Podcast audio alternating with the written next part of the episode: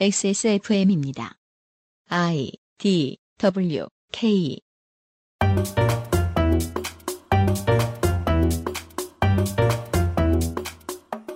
비정규 판매직과 생산직이 호주에만 있는 것은 아니지요. 이번 주 미스윤의 알바 기록실은 다시 한국으로 돌아와서 우리가 특별한 날들에 거리에서 직접 혹은 물건의 형태로 간접적으로 만나는 사람들의 일상을 이야기합니다. 2018년 12월의 두 번째 토요일 그것은 알기 싫답니다.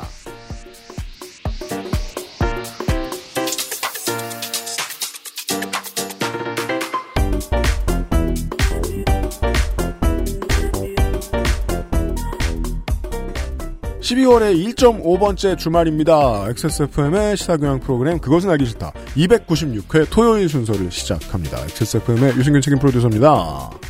윤세민 에디터가 앉아있고요. 네, 안녕하십니까. 윤세민입니다. 그, 어, 네. 미스윤의 알바기로실이 반응이 좋잖아요. 네. 많은 분들이 좋아해주고 계세요. 그래서, 어, 궁금해서 팟빵에 오랜만에 들어가 봤어요. 우리가 1년에 한 번, 어, 무슨, 을, 저 뭐냐, 집안 어르신 산소 찾아오는 것처럼 가끔 음. 들르는 팟빵 찾아보는 시간. 네, 아, 저는 뭐 그보다 좀 더 자주 들어가긴 하는데. 네. 네, 근데 그 어떤 분이 댓글을 남겨주셨는데. 네. 브리즈번에 있던 사람들은 다 아는 그곳. 진짜 알바계의 삼성이라 불렀음. 경비한테 뇌물, 그렇구나. 경비한테 뇌물 써야 이력서 받아준다고. 음, 네, 진짜로 유명한 곳인가 보네요. 어, 그 정도입니까? 네네. 네. 저기 못 가면 주사 맞고 소 공장 가는 케이스도 있었는데. 음. 그 옛날 생각난다는 얘기 많이들 해주시고요. 근데 이제 이상하게도 댓글을 많이 다시는 분들이 4, 50대들이 많다 보니까요. 네. 이, 저 팟캐스트의 경우에는 어 그래서 옛날 생각난다라는 이야기가 나오는데 20, 30대에게는 그 영원한 선택일 수도 있거든요. 우리가 이제 그 다른 세대의 삶을 만나보는 어, 겸사겸사해서 미스윤의 알바 기록실을 진행하고 있었습니다. XSFM 유튜브 채널에 에, 방송의 하이라이트가 가끔 영상으로 올라가곤 합니다. 참고를 하십시오. 아, 보면은 저 윤세민 에디터가 그 뭐냐 윤이나 비정규인 얘기를 들으면 재밌어 죽어요.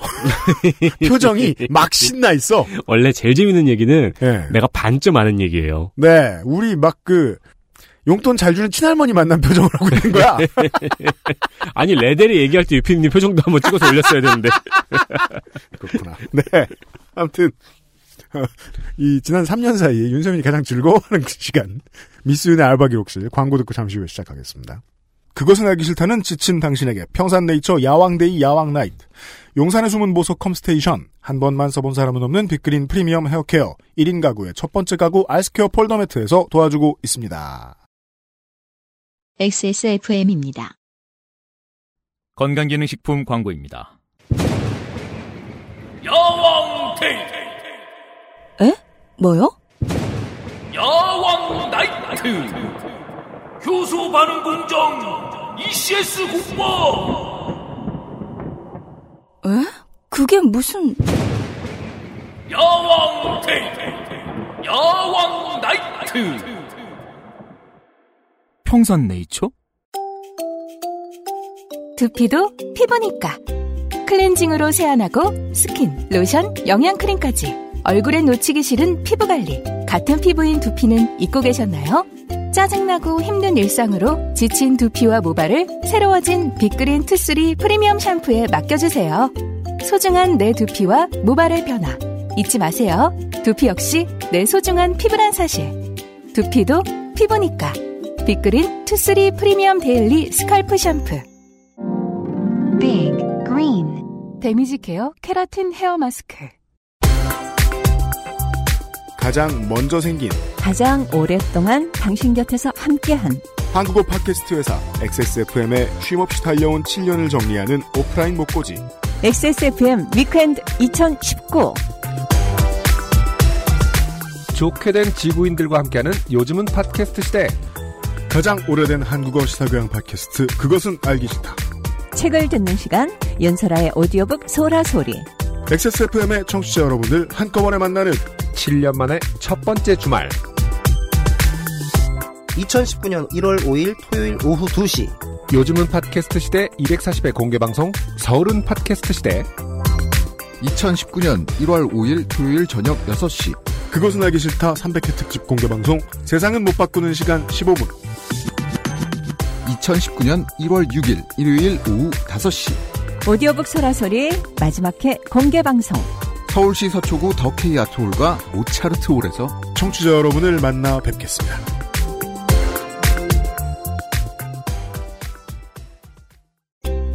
잊지 마세요. 두피 역시 피부란 사실.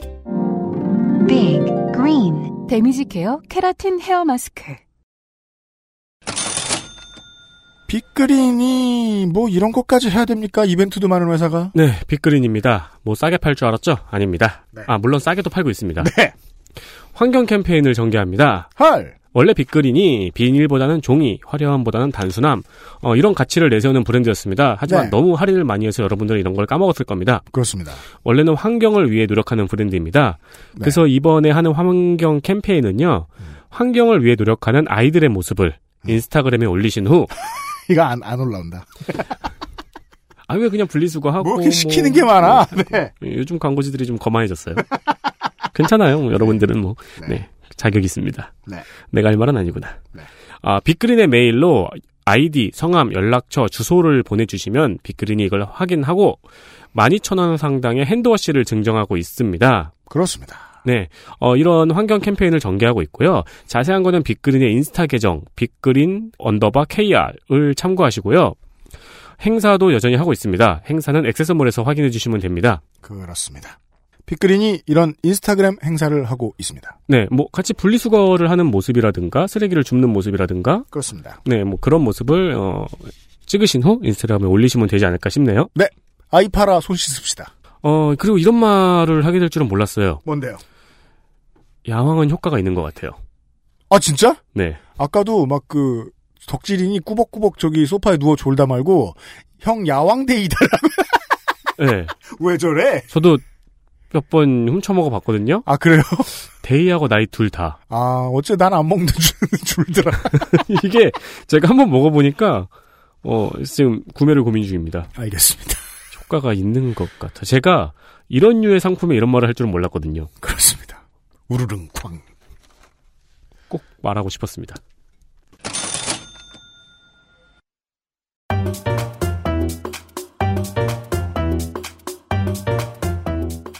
알바 노동 16년의 인생 기록 미스 윤의 알바 기록실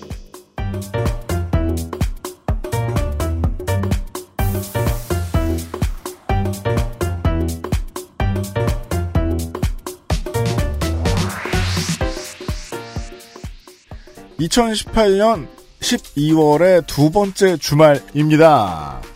이번 주말에도 어김없이 어, 시사를 가장한 만담 혹은 만담을 가장한 시사 코너 예, 미스윤의 알바 기록실입니다. 윤이나 비정교인 어서 오십시오. 안녕하세요. 윤이나입니다. 네. 이쯤 되면 호주가 부러울 만해요.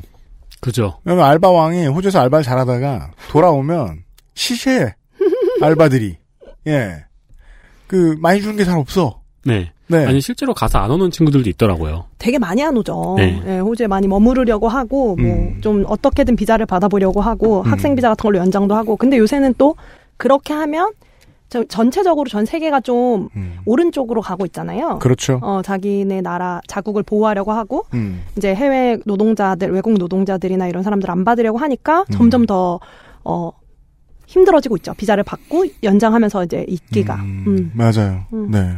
그게 이제 그 예를 들면 저 시드니나 어, 캔버라는 제가 서버가 잘 안 잡히는 것 같고 음. 시드니 뭐 브리즈번 멜번. 그, 네 멜번 그 혹은 퍼스 네. 이런 곳에 청취자분들이 계십니다. 음. 근데 이제 원래 처음부터 이제 이민 계획하고 가셨던 분들이 상당수 음. 계시고 이제 말씀해주신 대로 가다 말고 눌러 앉으신 분들도 꽤 계시고 음. 예 그분들이 그런 얘기를 해주십니다. 예전보다 더 빡빡하다.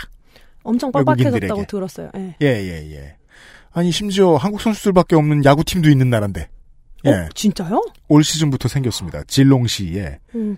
팀 이름이 질롱 코리아입니다. 꼭. 음. 예, 감독이 구대성 감독이에요. 네. 아 그래요? 네. 오. 네. 전 또 야구가 문외한이라 하나도 못 아. 알아듣고 있습니다. 그렇습니다. 네. 음, 그니까, 저, 대전의 메시, 메시 같은 분이. 네, 네. 유명하시기가. 네. 예. 아, 한국으로 돌아와서도, 네. 사람 만나는 알바는 너무너무 많습니다. 예, 그 중에, 아, 이제 좀 그, 그, 짭짤한 곳으로 말할 것 같으면, 대목 때. 네. 네, 오늘은 대목의 알바 두 개가 있습니다. 첫 번째는 발렌타인데이입니다. 알바. 밸런타인데이 초콜릿 판촉 이벤트. 급여.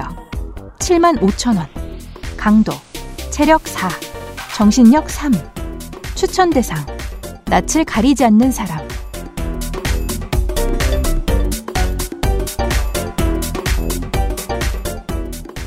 제가 기억이 나는 게요. 그 발렌타인데이 때는 아니 저 같은 사람들은 발렌타인데이를 잘 모릅니다. 그 뭐 연애를 그때 하고 있으면 모르겠는데 아, 예. 본의 아니 의도치 않게 그때 연애를 안 하고 있는 때가 훨씬 많았던 것 같고 그래서 친구들하고 여느 때처럼 이제 뭐 술 먹자 놀자 이렇게 말하려고 그러면은 나 그날 알바한다고 네. 음. 바쁜 친구들이 되게 많았어요. 네. 네. 아, 발렌타인데이 이벤트입니다. 이때는 초콜릿 팔아야죠.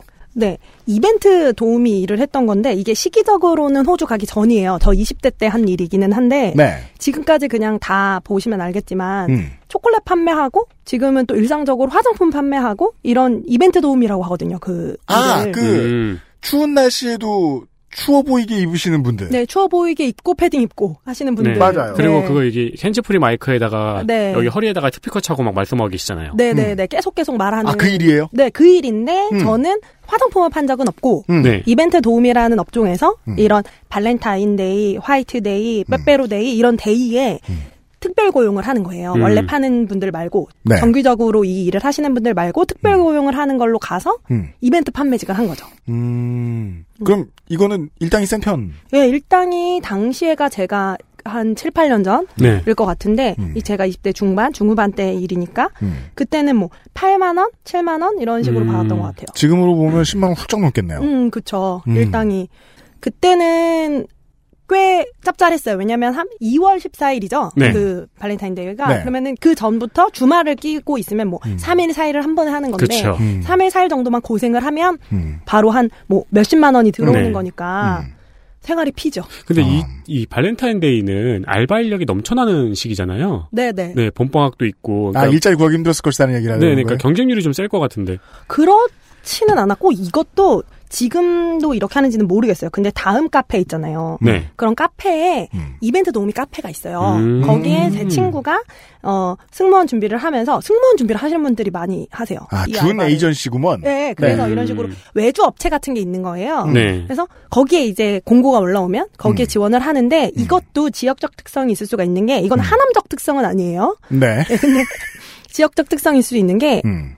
어, 그런 몰 같은 데 있잖아요. 네. 음. 그몰 같은 데에서 얼마나 구하느냐, 그리고 사람이 거기서 얼마나 가깝게 사느냐가 좀 중요했던 거죠. 그래서 아, 저는 네, 그렇죠. 남양주로 나갔었어요.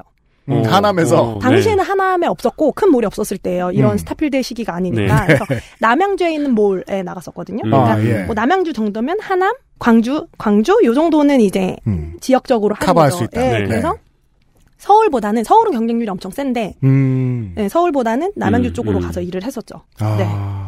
근데 확실히 그 그런 업무면 그 걱정스러운 건 그거예요. 그 2월 14일이면 아주 춥습니다. 맞아요. 네. 가장 추운 때입니다. 네. 그러면 착장이 정말 문제시가 됩니다. 이때는 실내였으니까 빼빼로 데이 때가 더 힘들기는 했는데 네. 착장이 짧은 치마에 음. 그 발토시라고 하죠. 네. 그 큰 발토시를 해야 되는 착장을 입어야 됐던 거예요. 네. 근데 처음에는 추위보다는 걱정됐던 거는 항상 그냥 그 옷을 입는 것. 그러니까 그 옷의 비주얼을 좀 네. 창피해 했죠. 음, 그렇잖아요. 그쵸, 그쵸. 네. 이렇게 막 예, 보기에 예쁘진 않잖아요. 그분들은 예쁘다고 생각하실 수 있지만. 예쁘다고 만드신 디자인- 분들은 네, 디자인을 했겠지만. 네. 네. 그랬는데 뭐 이, 익숙해지는 거니까요. 하다 보면 익숙해지고 엄청 굽이 높은 운동화를 신어요. 맞아요. 네. 보면서 아니 굽이 높아야 한다는 그 강박이 어떤 뭐 회사 사람들한테 있다는 건내 이해를 하겠는데 음. 저 정도까지? 네, 근데 운동화인데 굽이 높은 거예요. 네. 맞아요. 그래서 발토시가 이렇게 예쁘게 내려갈 수 있는 정도로 굽이 높은 운동화를 신고 이제 음. 판매를 하는 거죠. 일반적으로 판매를 하시는 분들, 원래 하시는 분들 음. 옆에서 이제 더 많이 음. 사람들을 불러 모으면서 그렇죠. 막 말을 하고 말을 걸고 하면서 판매를 하는 거예요. 발토시는 왜? 돈 발토시 다 하고 계시잖아요. 저도 미스테리예요. 왜 하시는 걸까요? 그러니까 왜 치마를 입어야 된다고 생각하는 걸까? 그 아, 하긴 그 질문부터 해야죠. 그쵸. 네. 치마를 입으니까 발토시를 하는 거잖아요, 사실. 네, 네. 음. 치마를 입고 그리고 짧은 치마인 거죠. 긴 치마면 발토시를 그렇죠. 할 이유가 없으니까. 그렇죠. 맞습니다. 짧은 치마를 입고 음. 발토시를 하고 음. 일종의 좀 보이는 판매직, 이벤트 판매직으로 생각하시는 건데 높고 이런 이벤트 판매직 같은 경우에는 그냥 지나가다 보고 있으면 늘 그 생각이 들어요. 이 추운 때니까 음. 미끄러지건데 미끄러지면 대박 나겠네. 음, 그죠. 음, 그래서 진짜 좀 왜 그러는지 모르겠고 이런 건 진짜 좀 바뀌었으면 좋겠어요. 음. 지금도 명동 같은 데 다, 다니면 다 그렇게 네, 네. 계시잖아요. 누가 봐도 추워 보이잖아요. 네. 음. 근데 추워 보이는데 그렇게 꼭 입게 하고 그게 일종의 유니폼인 것처럼 음. 최근에 이제 밖에서 보면 그래도 패딩 같은 걸 많이 입고 일하시고 하시던데 네. 저만 해도 특히 빼빼로 일할 때는 11월이었으니까 패딩 같은 걸 안 입고 네. 겉옷을 안 입고 일을 했었어요. 어. 그때는 정말로 오들오들 떨면서 일했거든요. 어. 그래서 그런 것들이 좀 겉옷을 안 입고 안 줘요? 바뀌었으면 좋겠어요.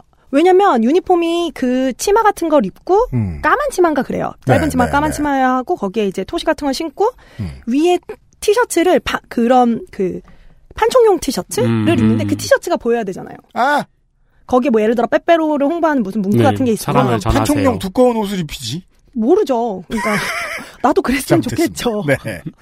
어허. 그런데 이제 그런 거를 입고 일을 했어야 했죠. 음. 그게 그 지난주에 호주 이야기 들었을 때 얘긴 못했지만 이채로 왔던 거는 그래도 알바라고 하더라도 교육 기간을 두고 음. 교육을 비교적 충분히 하는 것 같았다는 거예요. 네. 근데 한국에서 알바하면서 좀 그런 경우 그렇게 많이 못 봤습니다. 보통 트레이닝을 이런 일은 더더욱 안 해요. 네. 네. 안 하잖아요. 예, 이거는 또 일당이고 이러니까 사실은 아주 짧게 오늘 팔- 판매할 게 예를 들어 이 브랜드의 이 초콜릿이야. 음. 그것만 알고 시작하는 거예요. 헐. 그때부터는 개인의 능력이죠. 개- 어, 왜냐면 서비스직이니까 말로 파- 판매를 하는 거니까 음. 그거에는 트레이닝이 필요하다고 생각을 안 하는 거예요. 그러면 진짜로 힙합의 민족인 게 한 단어 던져주고 음. 그 이벤트 하시는 노동자분들은 보면요 그 추운데도 하루 종일 말하고 있습니다. 말을 쉬지를 않잖아요. 말을 만든 거예요 자기들이 그쵸, 그쵸. 라임은 자기가 쓴 거예요. 네. 진짜 정말 랩하는 거예요. 윤이나 비정규도 그렇게 한 겁니까? 네, 그때가 지금은 다들 아실 텐데 꿈에 꿈의 카카오. 네. 네, 그 제품을 팔았어요. 네. 그게 처음 나왔을 때예요. 쓴 것. 왜냐면 네. 네, 그게 왜냐면 아직 이제 대중들한테 받아들여지기 전. 음, 네. 왜냐면은 싸, 쓴 초콜릿이라는 것이 납득이 안 될 때죠. 네. 그 시기만 네, 해도. 왜 이걸 먹고 우왕청심을 먹지 이러는데 60%랑 뭐 70몇 네, 네, 퍼센트 맞아요. 뭐 이런 식이었는데 70몇 퍼센트 같은 경우는 사실 굉장히 쓰잖아요. 맞아요. 근데 저는 이제 그때 수를 쓴 거죠. 아 이건 팔려면 음, 전 어찌됐건 하는 이상은 많이 팔고 싶어 하는 욕구가 있어가지고 지난주 네, 확인했습니다. 그래서 이렇게 여기다가 맛을 좀 보게 해줘야겠다. 근데 음. 맛을 봤는데 쓸 거 아니에요. 음. 그러면 쓰면은 말한 것처럼 아 이거 왜 먹어야 돼? 나는 초콜릿을 달아서 먹고 싶은데 이러면은 그렇지 건강에 좋다. 이 말을 거예요. 조금 쓰다. 하지만 건강에 좋다. 네. 뭐 어른들은 또 넘어가요. 어른들 넘어가시고 또 어린 친구들 같은 경우에도 또 여성들도 그렇고 아주 단맛을 싫어하는 경우들이 있거든요. 초콜릿을 먹고 싶지만 네. 초콜릿이 네. 주는 어떤 어, 감각은 느끼고 싶지만 그런 친구들한테 팔 수 있을 것 같다는 생각이 든 거예요. 그래서 음. 제가 두 개인가를 깠어요. 음. 60%랑 70%. 그래서 70%를 줘. 음. 그래서 드세요. 드신 다음에 아 이거 너무 쓴 것 같다. 아무리 그래도 그렇지. 그러면은 60%딱 먹으면 굉장히 단 것처럼 느껴져요. 사실은 아닌데. 그러면 딱 그걸 사가시는 거지. 그런 식으로 해서 판매를 했어요. 열심히. 잘 팔렸습니까? 진짜 잘 팔렸어요. 왜냐면 어, 이 시기에 이 예쁘게 포장을 해서 파는 건 아니었어요. 네. 그 몰에서 파는 거니까 네. 그냥 매대만 있고 그냥 음. 초콜릿을 파는 거였는데 음. 저희 그 브랜드가 너무 잘 팔리는 바람에 음. 옆에서 그 다른 브랜드에서 화를 낸 거예요. 왜냐면 음. 그냥 랜덤이거든요. 제, 그러니까 운이 좋아서 저희 브랜드에 판매하시는 언니, 그러니까 그 원래 담당자죠. 네. 원래 담당자는 저를 배정받은 이유가 그냥 운인 거예요. 네. 음. 왜냐면 저는 그 브랜드가 될 수도 있고 옆 브랜드가 될 수도 있는 그죠. 건데 그냥 아 그렇죠. 랜덤이잖아요. 그거는 사실 단 거 팔 수도 있었는데. 그치 스카우트 하는 문제가 아니잖아요. 네, 네. 그러니까 그랬는데 봤더니 잘하거든. 음. 어, 쟤 잘하는데? 음. 왜 나는 쟤를 안 걸렸지? 음. 어, 쟤가 팔았으면 훨씬 잘 팔았을 것 같은데? 이런 생각을 좀 하셨던 것 같아요. 그래서 음. 그 다음에 할 때, 할, 음. 그니까 그 다음에 화이트데이 저를 또 부르고 싶으셨던 거예요. 네. 음. 그래서 그때 선정을 한 거, 스카웃을 하고 싶다. 음. 대신 그때 만 원을 더 주겠다고 했었죠. 오. 9만 원이었나? 아, 근데 좀 짜다. 일당으로. 근근데 되게 큰 돈이죠. 아, 왜냐면- 그, 그렇긴 한데 스페셜리스트를 다시 부르는데 근데 그쪽 입장에서는 굉장히 큰 출혈. 왜냐면 음. 본인들은 그렇게 생각 안 하죠. 왜냐면 그냥 자기네들은 원래 8만 원을 쓸 수 있었어. 음. 음. 그런데 9만 원 준다는 건 사실 파격인 거예요. 음. 음. 근데 저는 안 갔죠. 왜요? 힘들어서요. 네, 그렇죠. 그렇죠. 아, 짠 게 맞았어요. 네, 짜기도 했고. 짠 거예요. 음. 아니, 스페셜리스트를 다시 부르려면은 좀 더 불러야죠. 사실 10이었으면 고민했을 것 같아요. 그때 돈 진짜 없었어요. 아까 뭐, 그때 취준생 예를. 들어, 예를 들어 8이셨죠? 음, 음. 그럼 뭐 한 11, 12 정도 불렀으면. 네, 그렇게까지는 또 생각 안 하신다니까요. 음. 또 그쪽에서는. 그래서 그때 좀 더 불렀으면 취준생 때고 좀 힘들 때라 갔었겠지만 아, 구로는 아니다. 네. 근데 또 어쩔 수 없이 또 힘드니까 빼빼로데이에 또 했죠. 남양주 였다고 하셨잖아요. 어, 그 발렌타인데이 초콜릿 판 건 남양주였어요. 남양주인데 연예인이 왔어요? 의외로 또 모르시는데 양평, 남양주 이쪽에 굉장히 제가 몰라요. 많이 살아요. 맞아요. 네. 아시죠? 그걸 어. 어떻게 알아? 그게 이제 약간 연예인들이 부담 없이 살기 좋은 어. 위치거든요. 게다가 양평 쪽은 또 되게 유명해요. 양평 쪽에는 되게 유명한 연예인들 많이 살아서 네. 처음에 이제 하남에 큰 몰이 생겼었을 때 음. 그게 전국에서 두 번째인가 세 번째로 큰 네. 매장이거든요. 하남은 그냥 땅밖에 없으니까 크게 뭐가 없으니까. 저 같은 뉴스쟁이는 뭐 경기 동부라 그러면 NL만 많은 줄 알지. 아, 안 되겠다. 연예인도 많군요. 네. 연예인이 많아요. 그래가지고 양평에서도 이제 막 쇼핑하러 온다 막 이렇게 해서 많았었고 스- 스타필드 처음 오픈했을 때도 연예인들 음. 되게 많이 와서 화제가 됐었는데 음, 음. 뭐 그거랑 별개로 남양주 이쪽에는 좀 특히 한 중년 정도의 탤런트들이 많이 네. 아. 사시는 것 같아요. 근데 그 중에 이제 그 팔던 파시던 그 초콜릿을 먹어보고 사간 연예인이 있었다는 거예요. 아침 드라마의 남자 주인공이었어요. 근데 문제는 제가 음. 아직도 못 찾았어요. 검색을 해서. 여기 와서 이 얘기를 하려고 네. 찾고 싶은데 그 느낌만 있는 거 몰라. 네, 네. 느낌만 있는 거예요. 네. 그러니까 근거가 하나도 없이 느낌만 있는 얼굴. 봐 그분을 본다면 여러분들 다 아는 사람인 거예요. 네, 네, 네. 근데 근거가 없으니까 검색을 못 하는 거예요. 아침 드라마 주인공들이 보통 그렇죠. 그렇죠. 그러니까 네. 선우재덕형 얼굴이라고. 정확해요. 정확한데 그 얼굴인데 조금 더 이제 아침 드라마에서 되게 강렬한 연기들을 음. 보여줬지만 이름은 절대 기억 못하는. 아니면 저기 뭐 서프라이즈에 나온 러시아인들. 맞아요. 네. 그 길에서 보면 저도 합정에서 한번 보고 알아봤잖아요. 근데 누군지는 모르지. 누군지는 왜 모르죠. 모르고. 근데 그런 식으로 얼굴만 아는 분이었는데 제가 당시에 언론고시를 준비할 때였어요. 네, 네. PD 시험 준비할 때여서 음. 아침 드라마나 뭐 여러 가지 이제 모니터링을 많이 하니까 알긴 알았던 거예요. 그때는 알았어요. 그분이 이제 어떤 드라마에 나왔고 이걸 알아가지고 음. 그분을 이제 잡은 거죠. 음. 일종의 연예인 마케팅을 한 거죠, 제가. 네. 그래서 아. 그분을 잡고 그분이 마케팅에 도움이 됐어요? 굉장히 도움이 됐죠. 그래요? 그럼요. 왜냐면 저는 그분의 가치를 사실 몰랐지만 네. 어른들에게는 아침 드라마 얼마나 큰 비중을 차지하고 있어요, 그죠. 삶에. 네, 네, 그러니까 네. 어, 지금 뭐 예를 들어 악역을 때리듯이 악역이 있으면 진짜 악역 너 그렇게 나쁜 짓을 해 막 이렇게 하면서 때린다고 하잖아요. 음. 아침 드라마 악역 같은 사람들 네. 나, 오면 그러듯이 음. 자기가 아는 일종의 음 진짜 셀러브리티가 와서 음. 어 저 초콜릿 샀어? 그렇다면 나도 저쪽에 가볼까? 이렇게 생각을 하면서 오면 또 음. 이제 제가 60%랑 70% 가지고 이렇게 이렇게 해서 팔았던 거죠. 아 근데 그쪽에 그 스킬이 상당하시네요. 근데 저도 몰랐어요. 그런 식으로 할 수 있다는 것을. 그러니까 기본적으로 말을 좋아해서 그런 것 같아요. 말하는 걸 좋아하니까. 네. 그리고 일종의 사람들하고 말을 해서 요것을 팔았을 때 쾌감 같은 게 있었어서 음. 아마 이것 때문에 제가 나중에 선글라스를 팔 때도 도움이 됐던 것 같아요. 음. 아니, 기본적으로 그런 세일즈 스킬이 상당하시네요. 그래서 친구들이 영업을 잘한다. 네, 직종을 네. 그냥 잘못 선택했다. 이런 말을 좀 종종 하죠. 아, 근데요, 그, 이런 류의 판촉 이벤트가 과자 팔아서 잘 되는 날은, 네. 아까도 말씀해 주셨다시피 그, 발렌타인데이와 화이트데이. 네. 그 다음은 바로 11월, 농민의 날로 넘어갑니다. 11월 11일로. 원래는 농민의 날. 예. 알바. 11월 11일 과자 판촉 이벤트. 급여. 8만원. 강도. 체력 5 정신력 4 추천 대상. 이벤트 알바 유경험자.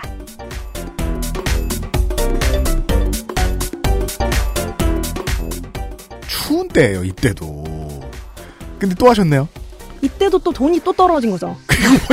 네, 네. 그리고 본인의 기록에 의하면 11월 11일에 이 과자 파는 게 그 발렌타인데이 초콜릿 파는 것보다 더 어렵다고 평가돼 있어요. 당연히 어렵죠. 왜 그렇습니까? 왜냐면 발렌타인데이는 그냥 열린 마음으로 일단 그냥 사요. 왜냐면 초콜릿은 크게 어려운 뭐 그냥 다 먹는 거잖아요. 네. 그러니까 그냥 쉽게 말하면 옆 그냥 아빠한테 그냥 주세요. 그러면 직장 동료한테도 그냥 조그만 이런 거 주고 해도 그러잖아요. 초콜릿 사는데 근데 땡땡로는 걔는 과자잖아요. 네. 그러니까 굳이 그걸 살 생각을 안 하는 거예요. 맞아요. 어. 초콜릿은 아무 종류나 사실 사도 되고, 음. 근데 얘는 딱 걔만 사야 되고, 네.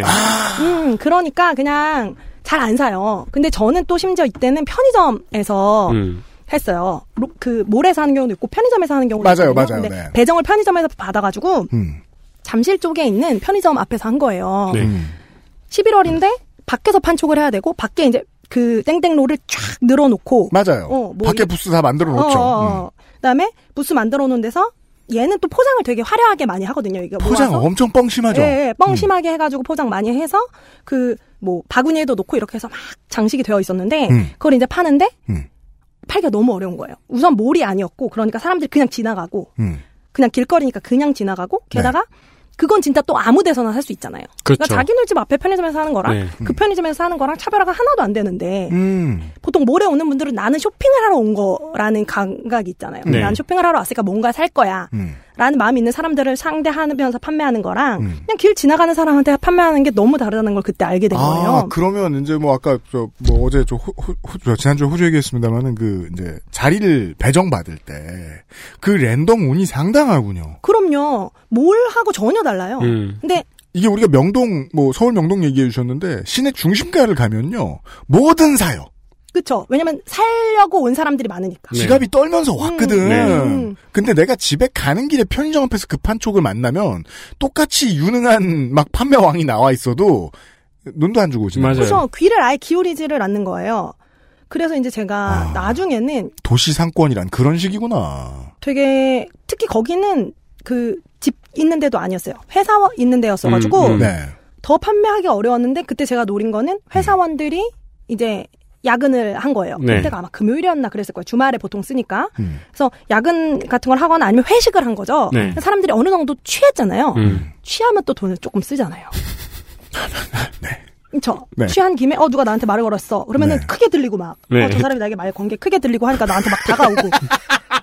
이런 것들이 있었죠. 그래서 당시에 막판에 좀 많이 팔았던 게 저는 그러니까 그런 건 있었던 거예요. 적어도 이 일을 하러 온 이상 서 있지만 말고 그래도 최대한 팔고 가자라는 마인드가 있어서 네.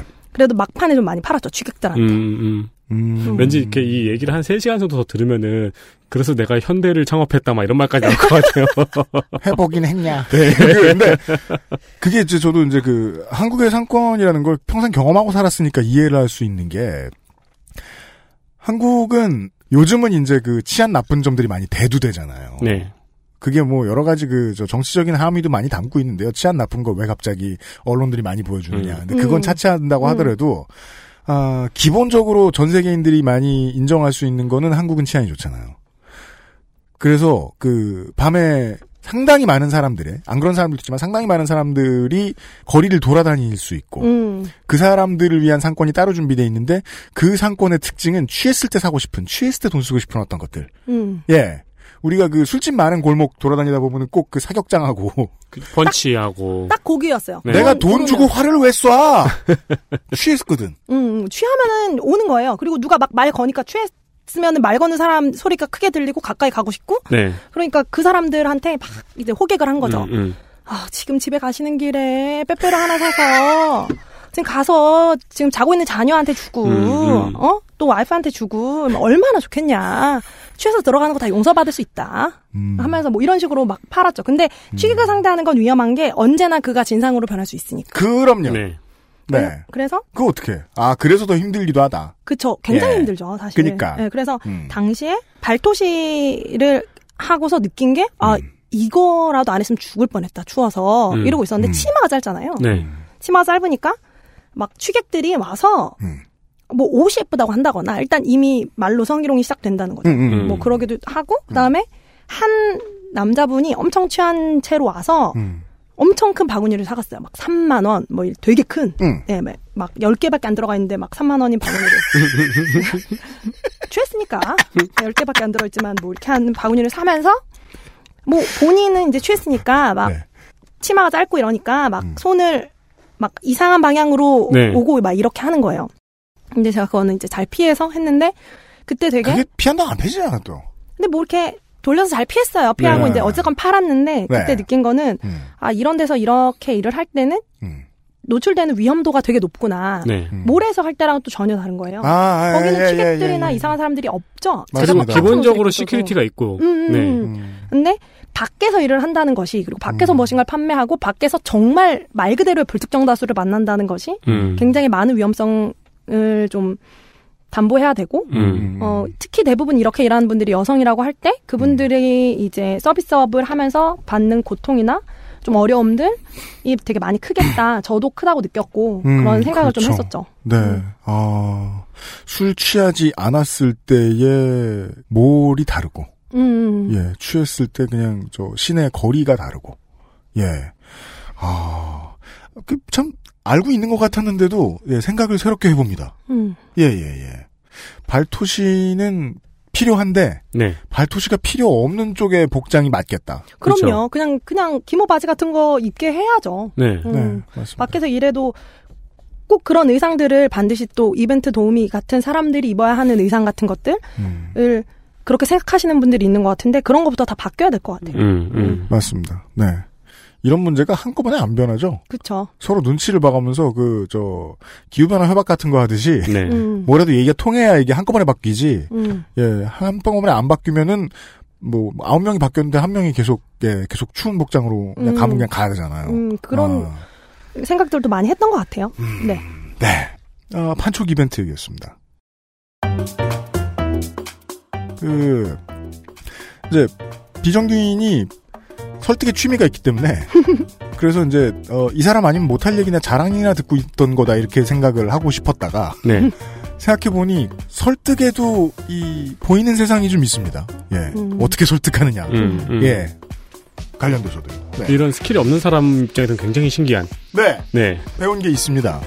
네, 광고를 듣고요. XSFM입니다.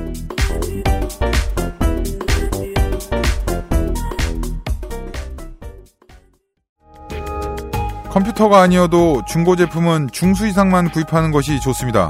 안심할 만한 애프터 서비스 기간이 필요하시다면 가격은 컴스테이션이 고민하겠습니다. 컴스테이션에 들려주십시오. 주식회사 컴스테이션. 아이스케어와 함께 나 혼자 산다. 1인 가구 첫 번째 선택. 아이스케어 프리미엄 폴더 매트. 분노보다는 웃음으로, 결론보다는 관찰력으로, 정의감보다는 균형 감각으로 버텨온 그알싫의 325주. 그간 함께해 주신 시간에 대한 자그마한 감사 인사. 그것은 알기 싫다 300회 특집 세상은 못 바꾸는 시간 15분. 앞으로도 한동안 없을 XSFM 위켄드. 문학인, 농축산인, 시사 아저씨, 비정규인, 노동운동 히어로, XSFM 부설, 한참 뒤에 눈에 띄는 문제 연구소장 등 흔하지만 만나긴 어려운 게스트들과 함께 합니다. 수도권 지하철 신분당선 양재 시민의 순역 더케이 아트홀에서 2019년의 첫 번째 주말 1월 5일 토요일 오후 6시에 뵙겠습니다. 그것은 알기 싫다 300회 특집 공개 방송 세상은 못 바꾸는 시간 15분. 예매는 인터파크에서 12월 13일 목요일 오후 2시부터 시작합니다.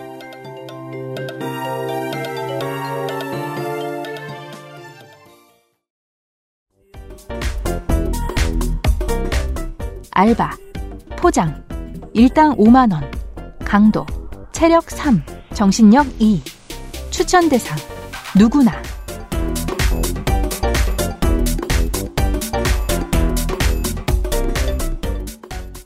제가 그 포장을 알바처럼 해본 경험이 포장을 뜯는 일을 해본 경험이 있습니다. 뜯는 일이요? 제가 그 앨범이 나왔을 때, 2집 앨범이 나왔을 때, 제가 혼자 다 만들었거든요. 찍는 것도 아, 다 네, 찍어서 네, 팔았어요. 네. 유통도 제가 다 맡았어요. 근데 제가 직접 하는 게 아니고 유통망을 거쳐서 근데 유통망하고 뭐 계약하고 자시고 모든 걸 제가 다 했던 거죠. 제가 다 하다 보니까 서툴러서 사인 CD가 초도에 나가야 돼. 음. 음. 근데 포장이 안 된 물량을 제가 받아와서 사인해야 됐거든요. 네. 아. 근데 예. 포장을 해버린 거예요. 네. 제가 그 공정을 관리를 못해서. 음. 예. 안 그래도 사인만 하는데도 시간이 오지게 걸리는데 음. 이걸 다시 뜯어서 풀어서 사인하고 다시 집어넣고 뭐 하는데 시간이 너무 많이 걸려버린 거예요. 게다가 CD는 되게 잘 포장 어, 어, 뜯기 어렵잖아요. 네. 음. 그때는 또 제가 그 먹고 살기 힘든 때여가지고 네. 음. 그 집에 난방기구가 제대로 안 들어와 있는 상태였는데 집에서 되게 오들오들 떨면서 그 사인을 밤새 했던 기억이 나거든요, 제가. 음. 그래서 그때 TV를 틀어놓고 있을 때 그 아이리스가 전편 방송을 했나 그랬었는데 정말 보기 싫었는데 열심히 봐, 봐버렸어요. 사인을 계속하면서. 사인 계속하면 무념무상이 될 거 같아요. 단순 반복이니까. 예. 포장 일은 제가 그게 마지막이었던 것 같아요. 이 포장 알바는 어떤 겁니까? 옛날에 예전이죠. 한 2003년, 2004년 지금 정확히 생각이 안 나는데 머라이어 캐리가 한국에 내한을 했었어요. 음. 제가 그때 기억이 나요. 그때쯤에 데뷔했던 친구가 예. 머라이어 캐리가 그 국내 무슨 TV에 방송이 되는 어떤 그 공연 행사에 나갔었나 봐요. 바로 그 다음 무대인가 전 무대인가 나갔었나 봐요. 그 제 친구가. 음. 예, 그 보고 감동해가지고 음. 나 머라이어 캐리 봤다고 자랑하던 기억이 나요. 그래서 머라이어 캐리가 내한을 했는데 네. 제가 당시에 어, 제 첫 시간에 말씀드렸지만 일을 되게 많이 했을 때예요. 대학생 때는 그냥 알바가 있으면 무조건 달라고 사람들한테 말을 하고 다니니까 네. 이게 되게 중요한 것 같은데 왜 어떤 것을 되게 좋아한다고 말하거나 어떤 것을 한다고 말하면 주변 사람들이 물어다 주잖아요. 네. 그거에 맞아요. 관련된 거를 그래서 네. 알바가 물린 거죠. 네. 그래서 저랑 같은 수업을 듣던 음. 선배가 머라이어 캐리의 팬클럽에 되게 임원 같은 거였던 거예요. 어, 중요한 인사네요. 음, 그쵸. 근데 네. 그, 그분이 생각을 한 거죠. 머라이어 캐리가 온다는데 무엇을 할 수 있지? 이랬는데, 음. 머라이어 캐리 콘서트 문화 중에 음. 맨 마지막 곡을 부를 때 모든 사람이 함께 해바라기를 흔드는 문화가 있는 거예요. 음. 한국의 풍선 같은 거예요. 음. 아. 그거는 원래 우리 공연 가면은 네. 앞에 이렇게 아주머니들이 막 이것저것 그쵸, 팔잖아요. 그런 거예요. 예, 예. 근데 그, 그 얼마 전에 제가 이제 그, 그 힙합 공연을 갔다 왔는데 음. 그 앞에 그 파시는 아주머니가 아이돌용 이 형광봉 같은 거를 파시다가 하나도 못 파시고 황급히 가시는 걸 봤거든요. 시장을 잘못 파악하셨구나. 예, 여긴 이 분위기가 아니구나. 이러고. 그치, 그치. 예, 예, 예.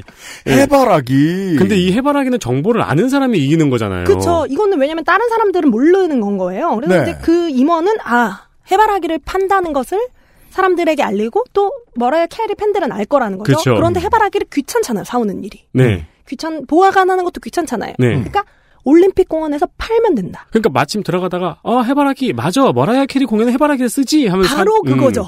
음, 시장 조사. 네. 그 시장 조사에 따라서 제, 제 제가 가서 포장을 하고 있게 된 거예요. 해바라기를. 일당으로 주겠다. 근데 당시 일당이 되게 컸어요. 5만 원이었을 텐데 제 네. 기억이 맞다면 음, 네, 네. 5만 원이면 되게 큰 돈이거든요. 당시에는. 그래서 왜냐면 그때 저번에 말씀드렸지만 2,800원 하면서 막 시급하던 때니까 네, 네. 5만 원이면 큰 돈이니까 가가지고 포장을 하겠다. 네.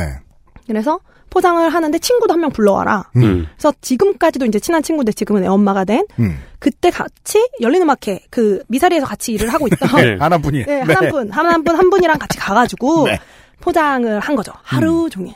하루 음. 종일. 그렇게까지 길게 걸릴 거라고 생각도 못 하고. 그게 이제 올림픽 공원에서 판다라고 살짝 말씀해 주셨으니까 그 머라이어 캐리의 내한 공연이 올림픽 공원이었다는 것을 알 수 있고 네네. 올림픽 공원 내에서 그 정도의 팝스타가 와서 공연할 수 있는 곳은 뭐 역도 경기장, 세조 경기장 네, 뭐 그쪽이에요. 이런 곳인데 그러면 100단위가 아니고 1000단위도 아닐 수 있습니다.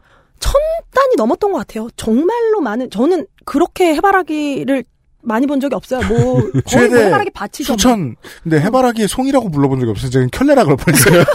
해바라기 수천 켤레. 수 천 분이. 네. 그래서 그거를 하나하나 그 비닐로 포장하는 거였어요. 네. 음. 그 얇은 비닐로 포장을 해서 이제 안, 아래쪽을 묶는, 음. 왜냐면 해바라기 하나만 달랑 들고 돌아갈 수 없으니까. 꽃 포장 안 해본 사람은요 음. 한두 시간 걸립니다.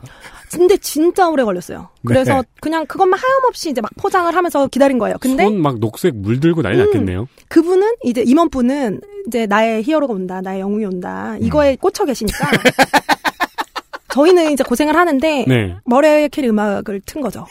CD로 그때 네. 당시에 이제 CD 그 음. 네. 작은 카세트로 틀어서 무슨 저 마약 만드는 공장 같아요. 그러니까요. 노래 좋은 거 틀어놓고 계속 일하고 있는. 밖은 또 되게 밝을 때죠. 왜냐면 이제 공연 전이고 음. 그때가 되게 봄이었나 여름이었나 그래가지고 되게 되게 햇살 좋고 이런 때인데 막 그걸 막 포장을 하고 있었어요. 음. 그래서 그걸 하루 종일 이제 포장을 해서 진짜 머라이어 캐리 노래를 질리게 들었죠. 하루 종일. 근데 그분은 그거를 이렇게 파실 생각이었을 거 아니에요. 그쵸 팔았어요. 네, 팔아서 돈을 벌 생각이었을 거 그래서 아니에요. 이제 그게 포장이 다 된 다음에는 네. 아예 경기장 앞으로 갖고 이제 가시는 거죠. 그래서 저희는 포장까지만 담당. 아. 판매는 따로 있고. 아, 판매는 판매는 그분이 이제 차로 옮- 이동해서 팔고 음. 그분은 이제 콘서트 보셔야 되니까. 음. 콘서트가 몇- 얼마였더라? 그분은 어마어마하게 버셨을 것 같은. 근데 나중에 듣기로는 한국에는 머라이어 캐리 팬층이 음. 해바라기 문화를 모르는 거예요. 아. 그래서 손해를 봤다. 아이고. 나중에는 그 얘기를 들었었죠. 아. 음. 그 알바생들이 알바를 하는 사람들이 되게 중요하게 여기는 게 있습니다.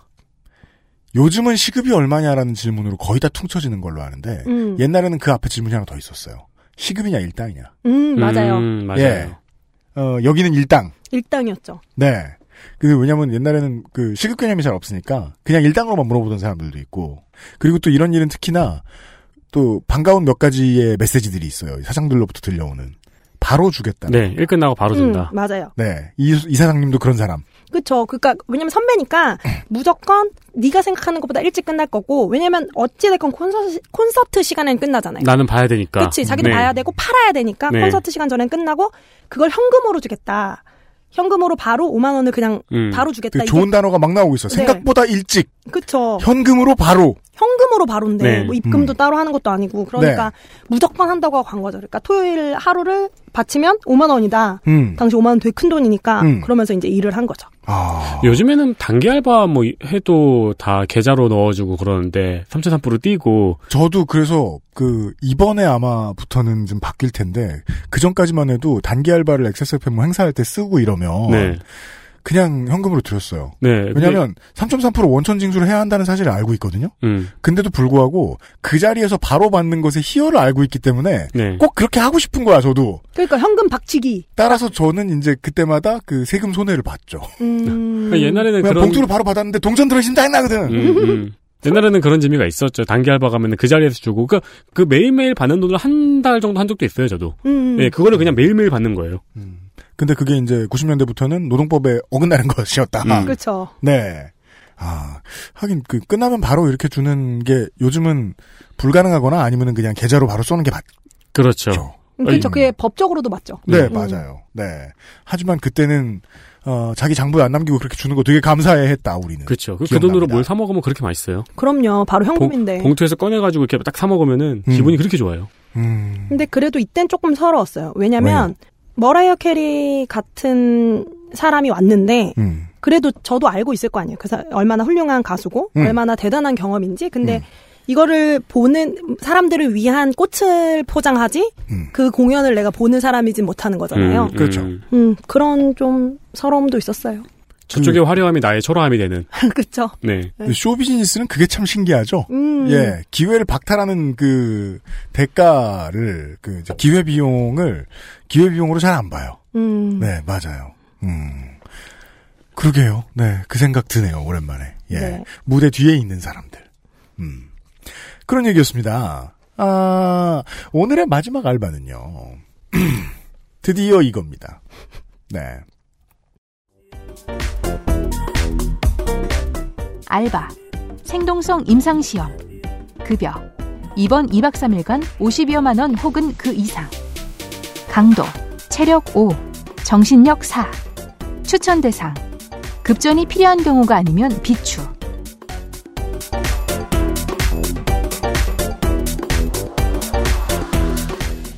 봅시다. 그, 입원을 해야 하는 세상 유일한 알바입니다. 정확히는 입원이 아니긴 한데요. 입원으로 처리가 안 되나요? 아, 아니에요. 전혀 어. 병실 같은 것도 아니고요. 음. 그냥 기숙사 합숙소 같은 느낌이고 2층 음. 침대 쭉 있고 음. 그리고 이제 테레비 있고 의자 몇 개 쭉 앉아 있고. 음. 네. 비정규인이 같은 데도 그랬어요? 저는 지금 이게 아마 저보다는 에디터님이 말씀하신 게 훨씬 많을 텐데 저는 이게 실패를 해요. 그러니까 못 가요. 아, 그래요? 네, 책에 나와 있지만 음. 이거의 맨 마지막 단계까지 가는데 음. 맨 마지막 단계에서 이 알바를 직접 못 하게 되죠. 네. 이 일은요, 근처 안 가본 사람이면 이런 일이 있다는 것도 모르는 분들이 되게 많아요. 소개를 좀 해주셔야 셔야 되겠어요. 네, 이거는 생동성 임상시험이라는 건데요. 음. 근데 다들 보신 적은 있을 거예요. 그거 지하철 같은 데 많이 붙어 있, 맞습니다. 있어요. 그래요. 네, 지하철 같은 데서 뭐 이번에 당뇨병 신약이 나왔다. 음. 이번에 뭐, 뭐 심장병 관련된 신약이 나왔다. 음. 이 신약에 대해서 시험, 시험을 시험에 참여하실 분들은 연락을 달라. 음. 어디 어디 병원 이런 식의 이제 광고들이 붙는데 네.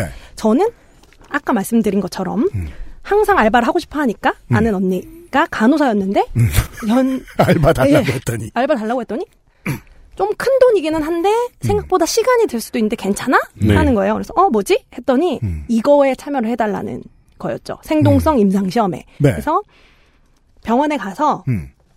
병원에서 피 뽑고 검사를 한 다음 예를 들어 약을 뭐 매일 똑같은 약을 투여한다든지 아니면 뭐 매일 똑같은 주사를 투여한다든지 하는 걸 2박 3일, 1박 2일 이런 식으로 하는 거예요. 그러고 나면 약간 100만 원 단위까지도 들어오는 네. 일이었죠.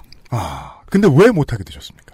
저는 업무 소개 받고 모든 과정을 다 거쳤거든요. 네. 근데 심지어 이게 좀 까다로운 거였어서 친구는 뭐 헤모글로빈이 적었나? 그러니까 이런- 이게 신체 검사를 합니다. 네, 맞아요. 음. 그래서 그 헤모글로빈이 적었나 이래서 못하고 저만 마지막까지 갔어요. 근데요. 그랬는데 그 약의 부작용이 되게 심하게 드러난 거예요. 저 제가 하기 전에 오. 직전에 운이 좋았죠. 어떤 면에서는. 아니 그런 약은 생동성실험까지 가면 안 되는데요. 근데 무슨 문제가 생겼어요. 하여튼 그런 관련 때문에 음. 그 무슨 문제가 생겨서 갑자기 그 연구 자체가 딱 홀딩을 시킨 거예요. 큰일 날 뻔했네요. 네, 전 만약에 했으면 아마 큰일 났을 거예요. 그래서 오. 홀딩을 시켜서 돌 그 못하게 됐죠. 못하게 되고 대신 지금까지 너가 피도 뽑고 네. 검사도 맡고 뭐 시간을 썼으니까 돈 얼, 얼마를 조금 돌려줄게. 음. 이렇게 해가지고 돈을 조금 받고 끝났어요. 그랬는데 당시에는 되게 안타까웠거든요. 왜냐면 그 돈이면 어 얼마를 더 살아요. 네. 같은데 얼마를 더 살아요. 물론 그 당장 죽을 수도 있었지만 완벽한 표현이다, 진짜. 그렇죠. 당시에는 되게 절실했어요. 왜냐면 저는 당시 옥탑방 살고 있을 때여서 엄청 네. 힘들 때였어가지고 음. 하고 싶었는데 못했던 게 되게 안타까웠는데 돌이켜 보면 안 된 걸 잘했죠. 그러니까 되게 저는 이거를 한 두 번 했거든요. 음. 처음에 갈 때 어땠어요? 어, 그러니까 이게 이제 이렇게 지인 통해서 가는 경우도 있지만 요 알바만 모집하는 사이트가 있어요. 음. 네, 거기에 내 인적사항을 올려놓으면은 이런 알바가 있다고 문자가 와요. 네. 네, 그러면 이제 가서 신체 검사를 받고 저는 이제 친구랑 셋이 하려고 갔는데 한 친구는 술 담배를 안 하고 한 친구는 담배를 안 피고 저는 술 담배를 다 하는데 저만 합격했어요. 네. 술 담배를 다 하는 게 조건이었나? 모르겠어요. 그럴 수도 있죠. 네, 그래서 그 친구면. 네, 네. 갔는데 이제 신체 검사를 통과해서 갔는데 그 피를 항상 뽑을 수 있는 카테터를 꽂잖아요. 그거를 맞아요. 야, 그거를 48시간 동안 꽂고 있어야 돼요. 그러면 언제 뽑는지 얘기 안 해줘? 한 시간에 한 번씩 뽑아요. 아, 그, 네. 네, 그런데 여기에 그냥 그 병만 딱 꽂으면 피가 쫙 나와요. 진짜 시험인 거 진짜 싫어. 네, 그런 다음에 이 병을 똑 뽑으면 그 피가 이렇게 멈춰요. 얘는 계속 여기 꽂혀 있는 거예요, 주사 바늘이. 어. 네, 그렇게 해서 야, 이 핏값만 해도 내가 받은 돈은 되겠는데라는 생각이 들어요. 아. 한솥 도시락 먹고. 음 맞아. 근데 액수가 크니까. 네. 근데 그 출혈은요, 그, 갑자기 많이 되면. 네. 정신이 잃잖아요. 그러니까 이제 그런 게그 아무것도 모르는 사람들이 하는 게 아니죠. 조금 조금씩 당연히. 하는 거죠. 병원에서 네. 이 그리고 거기서. 뭐, 병원에서 하는. 죽기 직전까지 패고, 아- 그 알바비 주는다는 느낌이. 아니 거기서 피 뽑는 사람들도 그냥 회사원 이런 사람들이 아니고 의사 간호사들이에요. 그럼요. 아 당연히 침습을 하는데요. 아, 네네네. 네네네. 네. 의사 간호사들이고 그래서 그 저번에 윤이나 작가님 왔다 가신 다음에 문자가 또 왔어요. 어머 어머. 네, 메디 25 생동성 분당 빠른 일정 159만 원. 액, 지금은 액수가 더 올랐다. 11월 11월 20일에 왔어요. 여기 늘리 클릭하면은 이 사이트로 이렇게 연결이 되죠. 이게 합법적인 건가요? 아세요, 혹시? 당연히 합법이죠. 왜냐면 일종의 시험인데 대신 네. 이제 이를테면 부작용이 생긴다던가 음. 그렇더라도 그러니까 노동자를 위한, 참여자를 위한 보험을 들어준다든가 뭐 이런 게. 근데 이제 그러더라도 네. 내가 뭐 그거 하지 않겠다 고소하지 않겠다 이런 식의 고소하지 않겠다는 건 그냥 책임 안 지. 아 근데 이게 이 얘기를 다룬 영화가 하나 있잖아요. 그, 그, 돌연변이. 그 돌연변이. 네. 돌연변이가 임상 딱 요 실험에 참여를 했다가 그게 되는 거거든요. 생선인간 이거 저 두 번. 중에 한 번은 녹십자인가 가서 했어요. 음. 네. 녹십자에서 이게 왜 필요해? 하더라고요. 어. 저도 되게 큰 병원이었었고 당시 에 하려고 했던 병원이. 네. 근데 사실 대학생들이나 좀 급하게 돈 필요하신 분들이나 또 음. 건강한 진짜 건강한 육체만 있는 분들은 하시기도 하죠. 네. 그렇군요. 네. 네. 어. 그러니까 제가 아까 되게 놀란 게 거기서 막 설명을 되게 많이 해주고 저도 알아봤는데 음. 이건 이미 위험 부작용 시험은 다 끝났고 인체 흡수율만 실험하는 거다. 그 얘기를 듣고 그렇구나. 그뭐 당연히 이런, 이런 거를 이렇게 막 함부로 하지 않겠지 지금 음. 믿고 갔는데 지금 말씀하신 거에서 뒤늦게 그 약의 부작용이 발견됐다 그래서 제가 놀란 거예요. 그러니까 뭐 약의 부작용일 수도 있고 무슨 과정에서의 문제일 수도 있고 이걸 홀딩하지 않으면 위험할 수도 있다는 판단이 섰던 음. 거예요. 그 실험은 같은 경우는 그래서 이제 안 하게 됐었던 건데 제가 지금 그 에디터가 준 생동성 임상실험 자원자 모집 사이트를 보고 있는데요. 이곳의 이 플래시의 어, 주장에 의하면 회원 60만 명이 된다 그러고 메인 페이지에 가장 잘 보이는 곳에 있는 게 다 모집 공고예요. 네. 음. 어디 서울, 부천, 뭐 서울, 부천, 서울, 부천, 인천 짧은 완전 짧은 며칠 날 심검 뭐 그리고 무슨 어려운 말들이 써 있고 긴 것도 있거든요. 음. 만성 기침 있으신 분, 간 기능 개선 식품, 요산 수치 높은 분, 과체중자 블라블라 블라블라. 네. 네. 어. 그 회원이 60만인 이유가 그 한 번 가입해놓으면 애써 탈퇴하지 않잖아요. 그러니까 저도 맞아요. 아직 문자가 오잖아요. 음. 그렇군요. 그리고 방금 아까는 이제 건강한 사람이라고 했지만 방금 말씀하신 내용 같은 거는 음. 이를테면 그 약이 음. 당뇨가 있는 사람에게 효과가 있는지를 보고 싶으면 아, 그렇죠. 당뇨병에 걸리신 분들을 모집하잖아요. 네, 맞아요. 그런 식으로 이제 계속 있으니까 사실 저기는 엄청 다양한 뭐 질환을 갖고 계신 분들도 맞아요. 돼 있고 질환을 가지고 계신 분들이 병원 몇몇 군데를 돌아다녀 봤다가 이런 곳도 가보시고 하시는 음. 경우들도 있습니다. 그래서 예. 신약 같은 것을 뭐 실험할 수 있는 상황이 되는 거죠. 음. 근데 저는 이 일 가지고는 되게 재미있었던 재미있었다고 말하면 안 되겠지. 음. 이 책의 이 내용을 실어서 좀그 다음에 벌어진 좀 특이한 일이 있었던 거는 네. 제 책이 처음 홍보될 때한 네. 사람이 이제 14년 동안 뭐 알바로만 살았다 이런 식으로 홍보가 많이 됐으니까 무슨 동굴 속에 있는 사람 찾은 것처럼 말하고 있네. 아, 그러니까 홍보는 그런 식으로 하잖아요. 마케팅이라는. 네. 그래서 막 아, 알바로 살았던 사람이다. 음. 뭐 이런 식으로 홍- 홍보를 해서 언론에서 관심을 많이 가졌는데 음. 이때 관심을 보였던 곳 중에 저를 꼭 섭외하고 싶다고 한 아침 프로그램이 하나 있어요. 네. 들으면 바로 아는 유명한 아침 프로그램이에요. 그 garden이요? 네네, 그렇죠. 그 프로그램에서 저를 넓은 정원을 뜻하는. 네, 네. morning morning garden 같은 네. 거. 그래서 임유한 선수도 불려갔던. 네.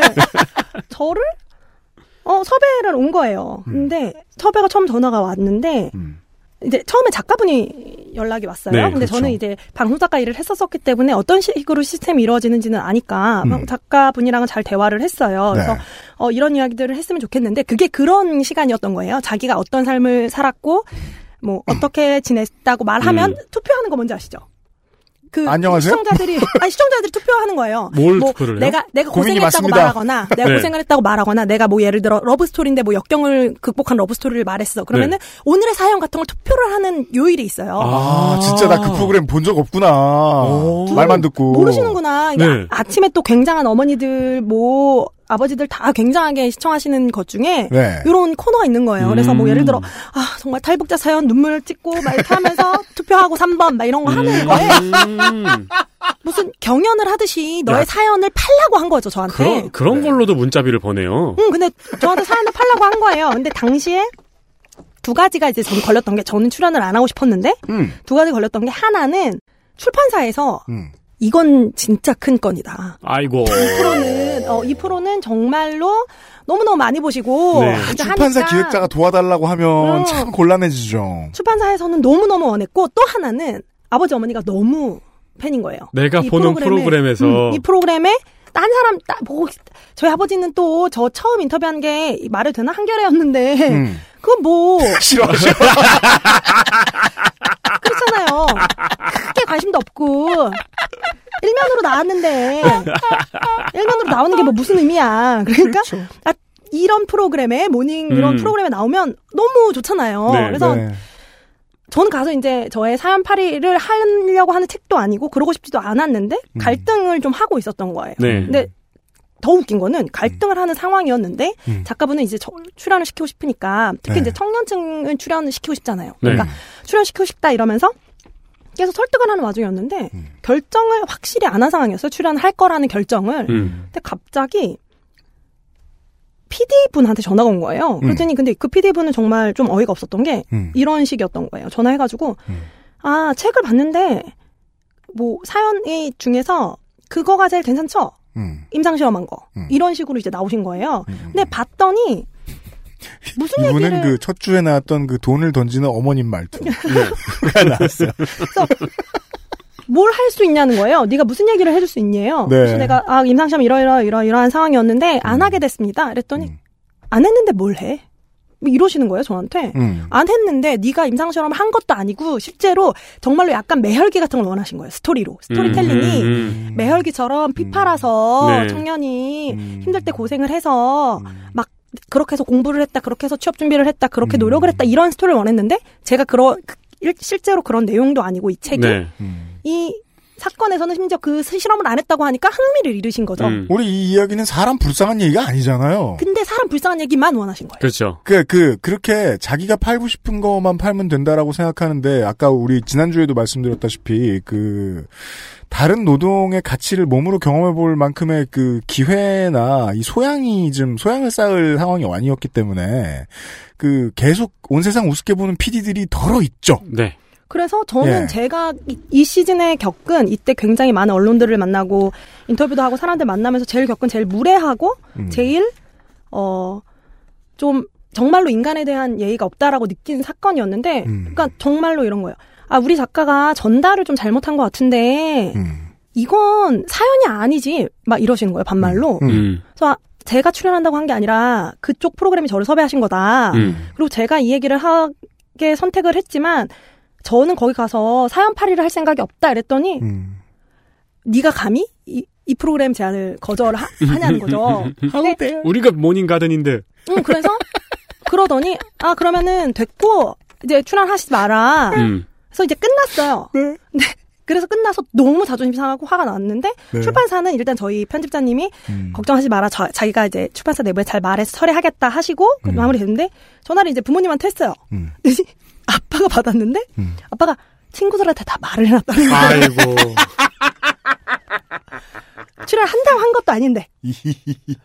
그래서 어쩌라는 거냐 출연을 하고 싶지도 않은데 네. 그래서 이제 뭐 그것도 아버지가 알아서 하셔라 음. 그렇죠. 그죠. 마무리했었죠. 그래서 저는 지금도 마찬가지고 어떤 특히 청년층이나 네. 어, 특히 여성이나 어떤 이야기들을 할 때 그 얘기를 사연팔이 음. 혹은 뭐 어떤 스토리텔링을 통해서 마지막에 눈물이 나는 감동 사연 음. 그럼에도 불구하고 노력하고 있는 사람들에 대한 이야기로 소비를 하려고 하는 사람들 그리고 기성세대 언론들이 좀 생각을 많이 해주셨으면 좋겠어요. 맞습니다. 예. 어, 우리 이번 시리즈의 주제이기도 합니다. 음. 네. 그러니까 그 미디어의 그 폭력이 저는 정말 마음에 안 들거든요. 네가 노력을 해서 큰 비전이랑 큰 꿈을 가지고 뭐 뭐가 되고 이렇게 해야지 말이에요. 뭐 누구나 막 막 큰 사람이 돼야 되고 막 성공한 사람이 돼야 되는 이런 거 있잖아요. 네. 음. 근데도 그 한국은 사람들이 서로를 띠꺼하다 보니까 성공한 사람들이 뭐 내가 이런 비전을 갖고 있었고 내가 이렇게 해서 이렇게 해서 잘 됐다 그럼 무조건 욕한단 말입니다. 운이 좋았다고 얘기해야지. 음. 그리고 실제로 그게 맞는 얘기고. 네. 음. 아니 운이 좋아야 할 수 있는 성공인데 왜 모두가 다 하려고 그래?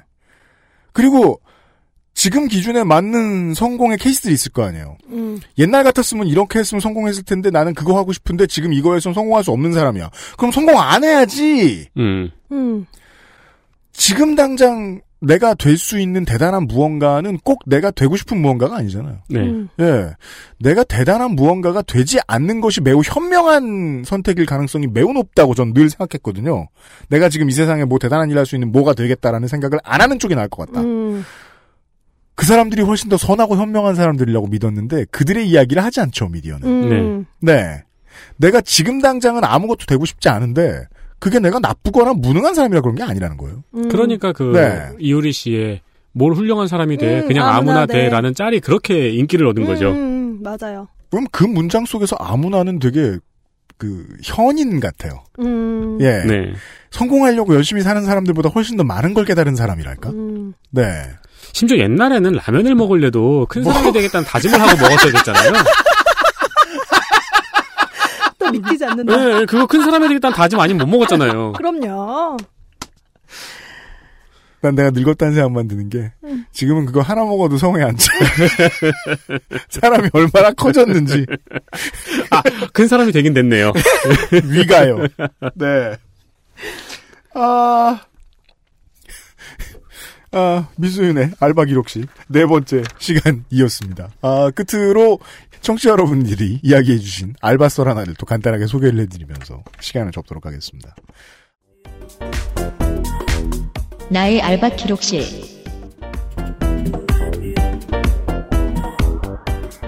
땡 광진 씨가요. 이분은 부산에 사시는 분 같은데 어, 이번 주에 보내주신 분들 중에 가장 인상적인 알바 얘기였습니다.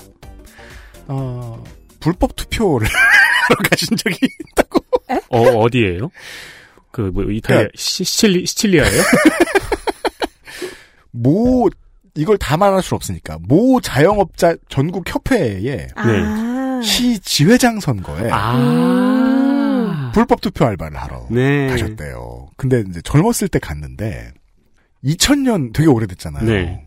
18년 전이었는데 2시간 앉아있고 2만 5천 원을 받았다는 거예요. 어. 진 짜 많이 받은 거죠. 센 거죠. 네. 지금으로 따지면 한 선- 서너 배로 받아야 될 거라고 음. 생각합니다. 그러니까 10시간이라는 월급이 2만 5천 원일 그쵸. 때였으니까요. 어. 아, 그러네. 제가 00년에 알바할 때 시당 되게 잘 주는 곳이라 그래 한 3천 원, 네, 기억나요. 네, 네. 그 1번을 찍는 알바를 하러 가셨대요. 음. 근데 이제 동네 친구가 보이길래 인사를 했더니 자기는 2번 알바라고.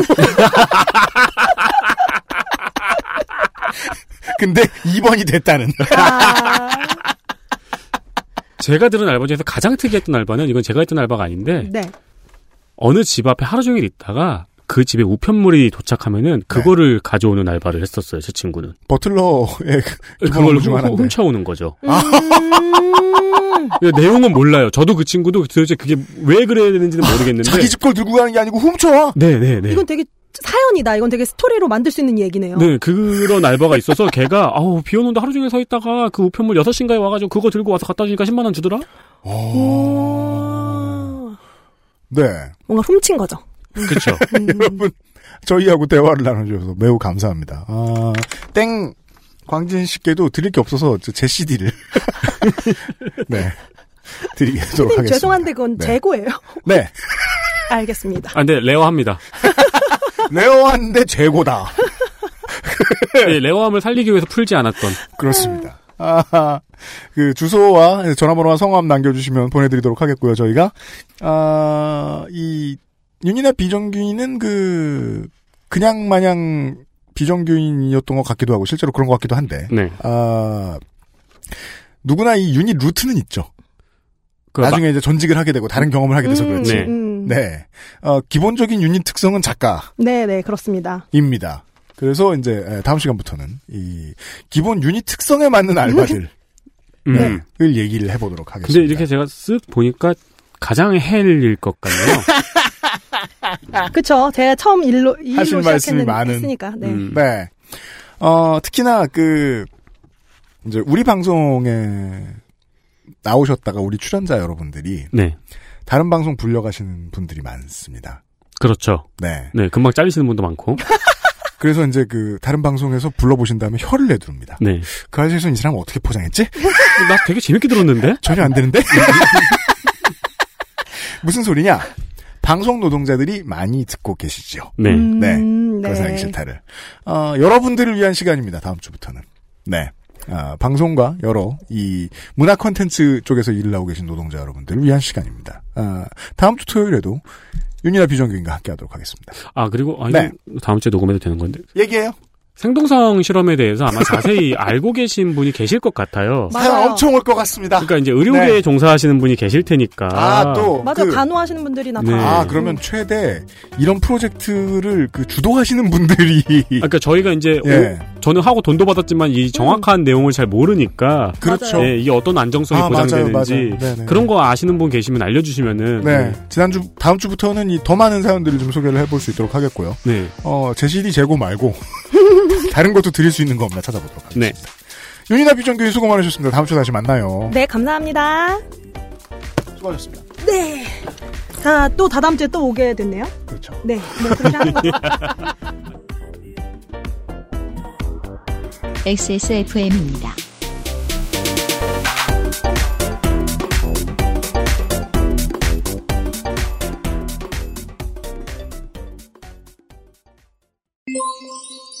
아휴, 니는 허구한 날 나가지도 않고 하루 종일 맨바닥에 뒹굴뒹굴 대체 어쩌려고 그랴? 이거 깔어! 백일랑. 엄마의 사랑처럼 진한 10중 고밀도 압축 내장폼 알스케어 프리미엄 폴더 매트.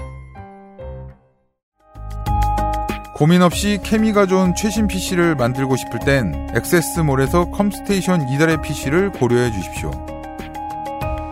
주식회사 컴스테이션. 그것은 알기 싫다 300회 특집 공개 방송 세상은 못 바꾸는 시간 15분. 수도권 지하철 신분당선 양재 시민의 숲역 더케이 아트홀에서 2019년 1월 5일 토요일 저녁 6시에 만나 뵙겠습니다.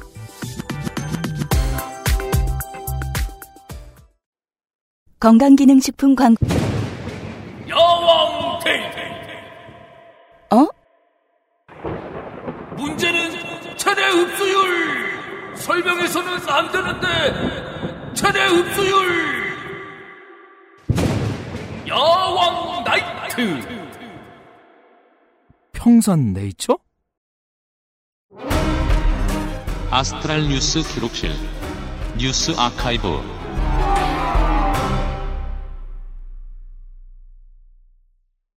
12월 첫 번째 1.5번째쯤에 주에 주에 어, 뉴스 아카이브 시간입니다. 네, 2015년의 소식입니다. 2015년 12월 8일 여선홍 강남 구의원이 경향신문과 함께 추적한 결과 강남구의 시민의식 선진화팀 에서 네이버 기사에 서울시를 비방하는 댓글을 조직적으로 단 사실을 확인 보도했습니다. 네. 그러니까 파생 상품이라고 할 수 있죠. 네. 신현이 라이징입니다. 네. 저희 이 사건 당시 전에는 사실 강남구청장 강남구청장 누군지 제가 알게 뭐예요. 그죠. 강남 구민들도 잘 모르는데. 네. 네. 어, 당시 기사에는 개인 의지로, 이 직원이 음. 개인 의지로 혼자 달았다고 진술했지만, 3년이 지난 지금 와서 돌이켜본, 어, 돌이켜 보면 어림도 없는 소리였죠. 네. 그리고 2016년 내내 민방위 교육장에서 싸우고, 음. 박전 대통령한테 화환 주고, 허위 사실 유포하고, 직원 시켜서 증거 지우다 걸리고, 그리고 마지막에 횡령으로 구속이 됐습니다. 제가 그래서 주변의 경제 상황을 잘 알아봐야 된다고 하는 겁니다. 저기 되게 웃기는 사람이 있어. 네. 그를 잡아들일 수 있는 방법은 그가 웃겼다가 아니라 횡령이라니까? 보통? 횡령으로 잡아라, 횡령. 허위사실 유포 이런 거는 그냥 벌금으로 끝났다가, 네. 예. 횡령 아니면 증거인멸 정도입니다. 네. 어, 이미 증거인멸 혐의도 있으니까 당연히 구속이 됐죠. 네. 예, 그래서 구속이 되면서 본인이 만든 말춤 손목 동상 모양으로 수갑차고 구속이 됐습니다. 얼마 전에 손이상 선생이 인스타에 외국인들이 그 말춤 동상 앞에 사진 찍은 거 모아가지고 올려놨는데 네. 보니까 진짜 웃기다. 아니 그걸 누가 수갑찬손이라고 한 이후부터 계속 수갑찬손으로밖에 안 보여요. 그렇죠. 이 나라는 성범죄율 짱! 뭐 이런 거 같잖아. 네. 어, 신정 구청장의 내리막길은 2017년 초부터 시작이 되었다고 할 수 있습니다. 네. 근데 이때부터 신현이와 김누투의 오빠야가 차트 역주행을 하기 시작했습니다.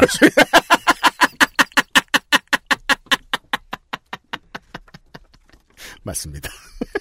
신연희 구청장이었고요. 신년이가 지고 네, 신현이가 떴다. 그렇습니다. 그리고 신 신현이 옆에 신현이 씨 옆에 있던 어, 홍대 여신도 같이 떴다. 네. 김루트 씨 보고 싶네요. 네. 다음은요. 작년 이야기입니다.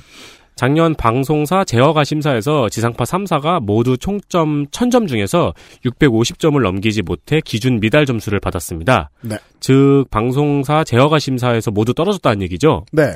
MBC와 KBS는 그 평가 공정성, 공익성도 떨어졌지만 그 노조와의 관계와 경영 문제가 상당히 안 좋았어요. 네. SBS 같은 경우에는 뭐 안에 들으시는 직원 여러분들한테 죄송한 얘기입니다만은 어 노사 관계가 인위적으로 좋죠. 그래서 그 점수를 못 받지 않았을 텐데도 불구하고 낙제점을 받았습니다. 네, 조금 그렇습니다. 달랐었어요. 네. 어, 말씀드린 것처럼 감점 요인은 주로 공정성과 공익성, 제작 자율성 부분이라고 알려졌습니다. 그 전에 TV조선이 미달 점수를 받은 바 있었지만 조건부 재승인을 받았죠? 음. 그래서 지금 방송이 되잖아요? 네. 예, 그 지상파 3사도 모두 조건부 재승인을 받을 것이 유력해서 사실 크게 긴장되는 분위기는 아니었습니다. 음. 근데 이것이 이제 전 정부의 방송 장악 때문이다. 음. 새 방통위의 정치적 계산이다 등등 뒤에서 말들이 조금 있었죠. 음. 결국 조건부 재승인을 받았습니다. 근데 방통위에서 요구한 조건 중 가장 강조한 것이 외주 제작 갑질 관행 개선이었습니다. 그렇습니다. 이 문제에 대해서 지금 취재하고 있는 어, 외부의 그 방송 3사 외부의 언론인들이 좀 있긴 있습니다. 어, 접촉을 하고 있는데 그 방통위의 의지가 확고한지도 알 수 없고 방송 3사의 개선 의지가 확고한지도 알 수 없다. 아, 요 정도는 얘기를 해야 될 것 같고요. 이거 개선 의지가 아직도 되게 많, 개선의 여지가 아직도 너무 많다. 아, 근데 국가의 입장에서는 어, 한국 방송은 기간 산업이에요.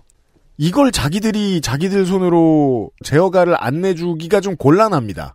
자기들 정책이 실패했다고 인정을 하는 것이기 때문에. 그렇죠. 추가적으로 새로운 한국 방송을 만들기도 좀 머쓱하고요. 돈도 많이 들고. 이름 똑같이 하기도 좀 뭐하잖아요. 네, 한국 방송 2. 신한국 방송? 한국 방송 Redemption. 한국 방송 Become Human. 아무튼 안 될 거기 때문에 저 조건부 재승인을 해줄 거라는 게 에디터 말대로 분명하긴 했는데 그 조건이 지금 잘 지켜지는 것 같다고 느껴지진 않습니다. 저는요. 좀 파보는 중이에요. 네, 마지막입니다. 88년 이야기입니다. 88년 12월 7일에 고르바초프가 소련 지도자로서는 처음으로 미국을 방문합니다. 그리고 12월 8일 레이건 대통령과 중거리 핵전력 조약을 맺습니다. 어, 1980년대는 미국과 소련이 중거리 핵미사일 경쟁이 치열했던 때였는데요. 중거리는 사정거리 1000에서 5500km의 미사일입니다. 그러니까 소련이 먼저 개발한 SS 시리즈하고 미국의 퍼싱 미사일이 유명한데 사거리가 짧고 정확도가 높아서 방어가 힘든 미사일입니다. 네. 타격까지 10분이 안 걸린다고 하죠. 88월 88년 12월에 고르바초프는 미국을 방문하여 레이건과 91년 제가 왜 웃냐면 88월이라고 썼거든요. 12월에 고르바초프가 미국을 방문해서 레이건과 91년까지 이에 해당하는 미사일 2,619개를 모두 파기하기로 협정을 맺습니다. 음. 그리고 전부 다 파기를 했고요. 이를 시작으로 세계적인 군비 축소와 90년의 냉전 종식까지 이끌어내 고르바초프가 노벨 평화상을 받기도 합니다. 네. 이걸 조금 삐뚤게 보자면요. 미국은 당시에 핵미사일 방어 시스템인 SDI가 실패로 돌아갔고 음흠. MD 체계가 완성 전이었어요. 네. 그러니까 즉 미사일 방어 시스템이 어, 과도기였던 거죠. 네. 없었던. 소련은 미국이랑 군비 경쟁을 하다가 굶어 죽을 상황이었습니다. 네.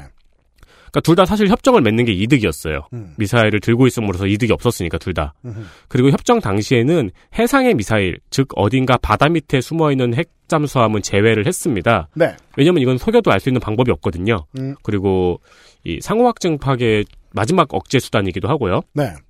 그러나 지난 10월에 트럼프 대통령이 이를 파기하고 탈퇴하겠다고 해서 한참 난리가 났습니다. 음. 실제로 이후에 91년 이후에요. 음. 양국이 야금야금 조약을 위반하면서 미사일을 개발하기도 했고요. 음. 또 조약과 상관없이 중국이 핵을 개발하기 때문이죠. 네. 네. 어, 그래서 트럼프가 조약을 파기하고 탈퇴하겠다고 선언한 후에 한 일주일 정도 뒤에 중국의 조약에 새로 가입하기를 요구했습니다. 그렇습니다. 그러니까 셋이 새로 조약을 만들자. 네. 그러나 중국에서 거절했습니다. 네. 잘 정리해 주었습니다. 88년부터 2018년까지 어, 30년 동안 이어지는 이 전편 후편의 이야기입니다. 네. 네. 왜냐면 아까 설명을 해준 그대로죠. SDI는요. 어, 그 제2금융권이 아니라 상호 확증 파괴를 파괴하기 위해 생각해냈던 미국의 아이템이었는데 이게 돈은 많이 들고 제대로 격추해낼 능력이 없다는 것이 너무 분명했는데 돈이 너무 많이 드는데 이걸 그만 쓴다고 말하기도 어려운 상태, 물러서기 어려운 상태였었거든요. 네. 예. 돈을 더 쓰다가 당시 기술을 개발할 능력이 양국이 모두가 없었기 때문에 결국은 철의 장막이 무너진 것이 아니냐. 가장 냉소적으로 보는 시각은 이렇습니다. 근데 그 시각이 지금에 대입하면 맞다는 거죠. 아, 중국과 다시 한번 중국을 대등한 파트너 혹은 카운터 파트너로 인정을 해가면서 어, 다시 한번 철의 장막 같은 뭔가 전쟁을 해보자. 음. 라는 게 트럼프의 생각입니다. 예. 아, 그렇답니다. 예. 여기서부터 시작하면, 아, 지금 미중 관계가 얼마나 크고 복잡한 드라마인지를 이해하는 게 좀 더 편해지긴 하겠군요. 예. 윤세민 에디터 수고 많았습니다. 감사합니다. 네. 아, 다시 한 번. 오늘은 강조를 안 했으니까, 음, 토요일자 방송을 좀 늦게 들으시는 분들도 있으니까요. 다음 주 목요일입니다. 다음 주 목요일 2018년 12월 13일 목요일 오후 2시에 인터파크에서 그것은 알기 싫다 300회 공개 방송 예매가 시작됩니다. 확인을 해주시길 바랍니다. 서울 서초구에 있는 더케이 아트홀이고요.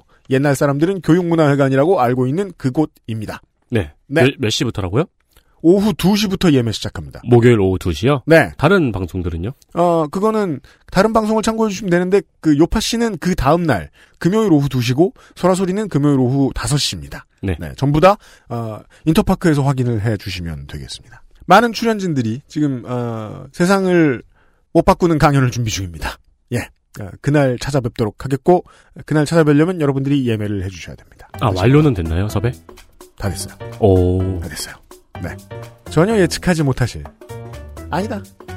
뭐 0. 몇 퍼센트는 예측할 수 있는 이런 게스트들부터 99%가 예측할 수 있는 게스트까지 아, 준비가 되어 있습니다. PPT 만들 사람만 필요하신가요?